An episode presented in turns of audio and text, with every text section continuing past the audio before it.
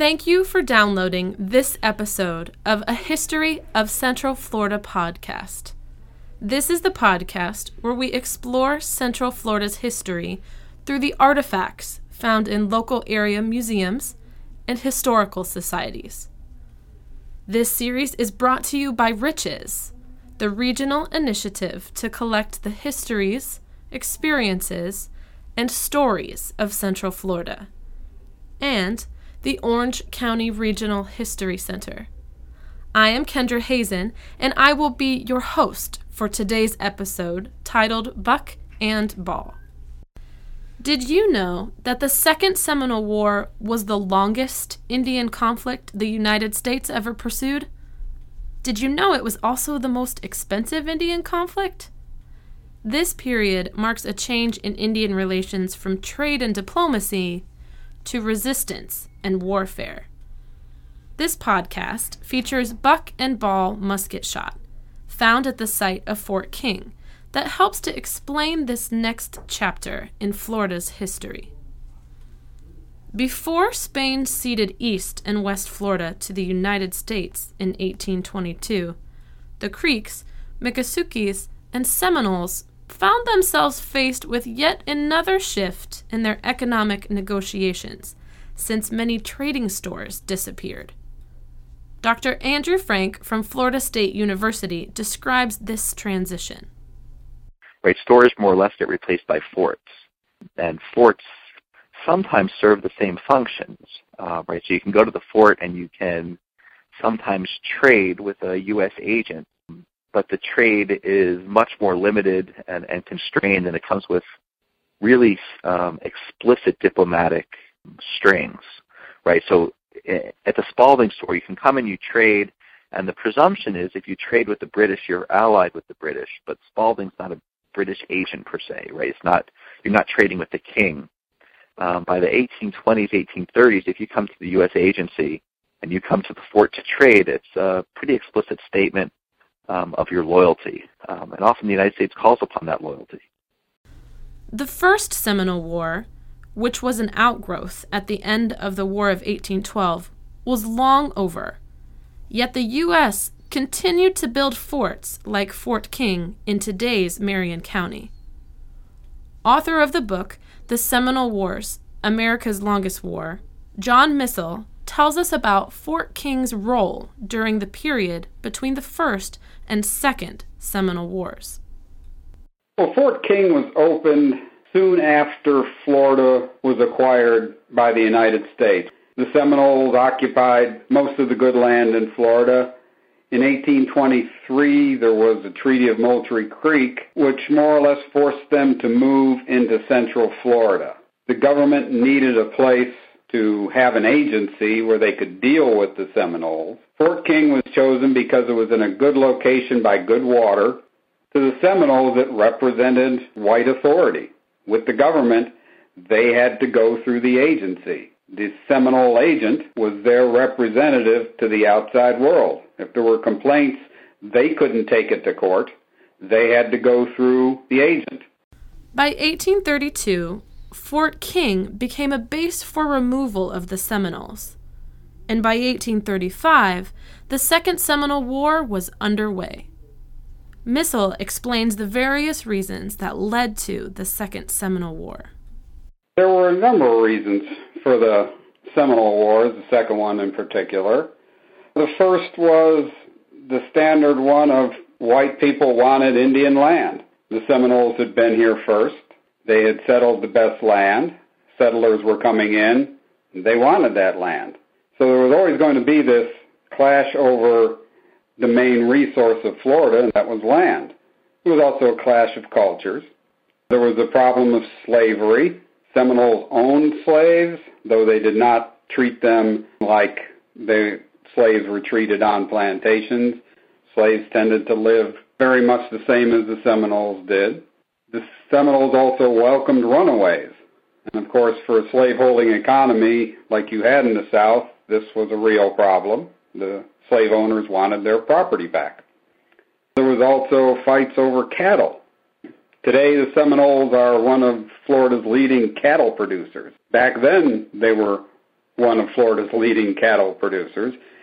And because there was no fenced in farmland then, it was all open range, there was a lot of cattle wrestling went on back and forth. Whites would steal Seminole cattle.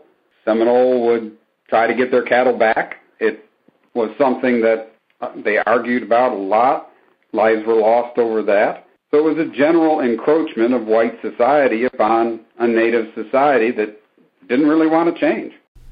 The Second Seminole War created a unique set of circumstances.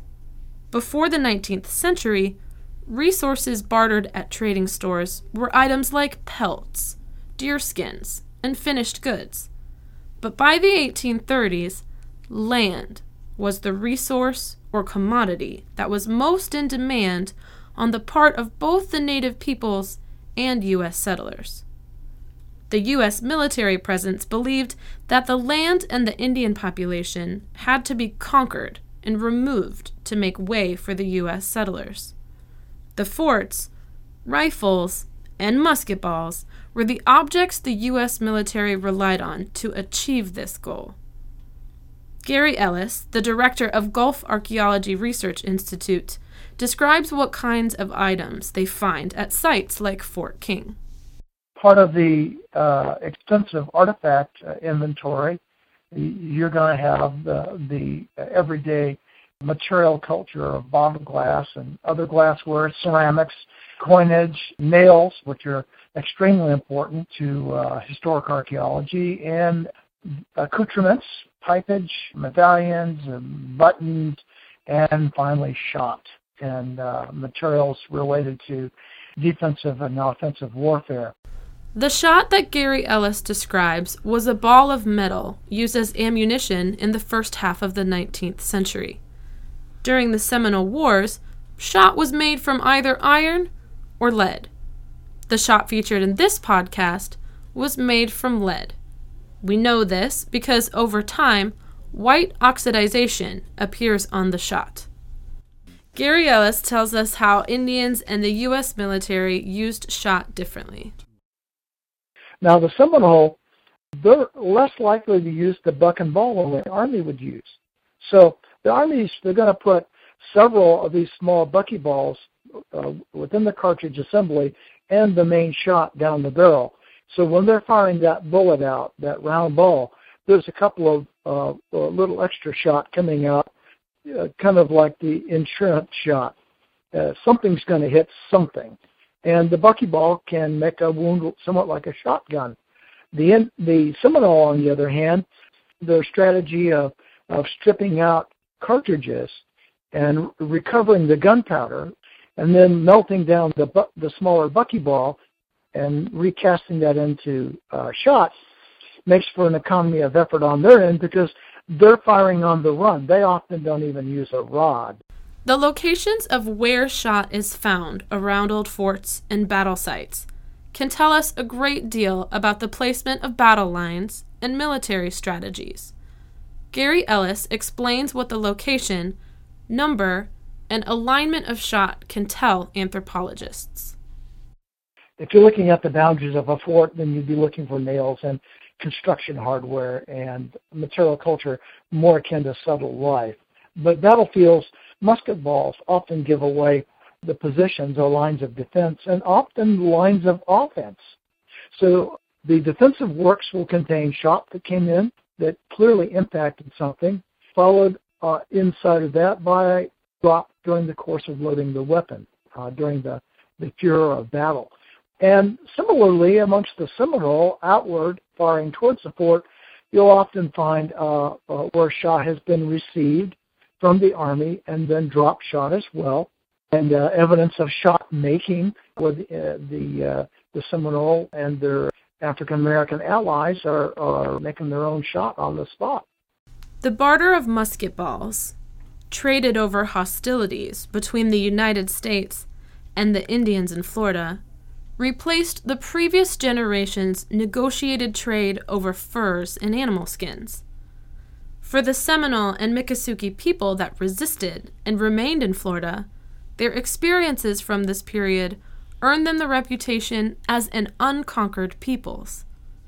Here, Missal describes what finally brought a conclusion to warfare with the Creek, Miccosukee, and Seminole Indians.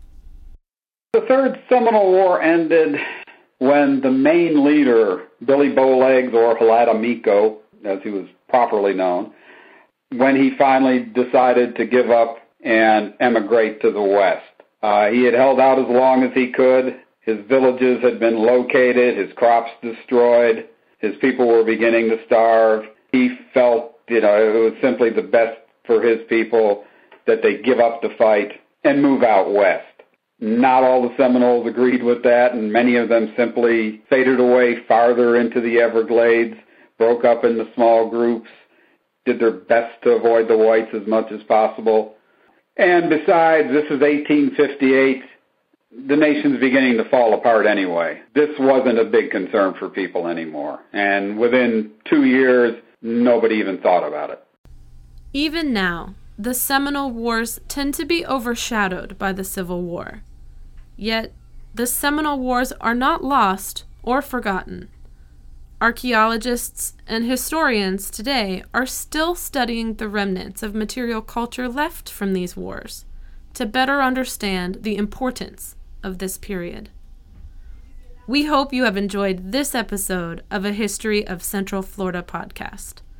For more information about the items featured in this episode, visit the Silver River Museum and Environmental Education Center at 1445 Northeast 58th Avenue, Ocala, Florida 34470. Make sure to join us for our next episode titled Cannonball.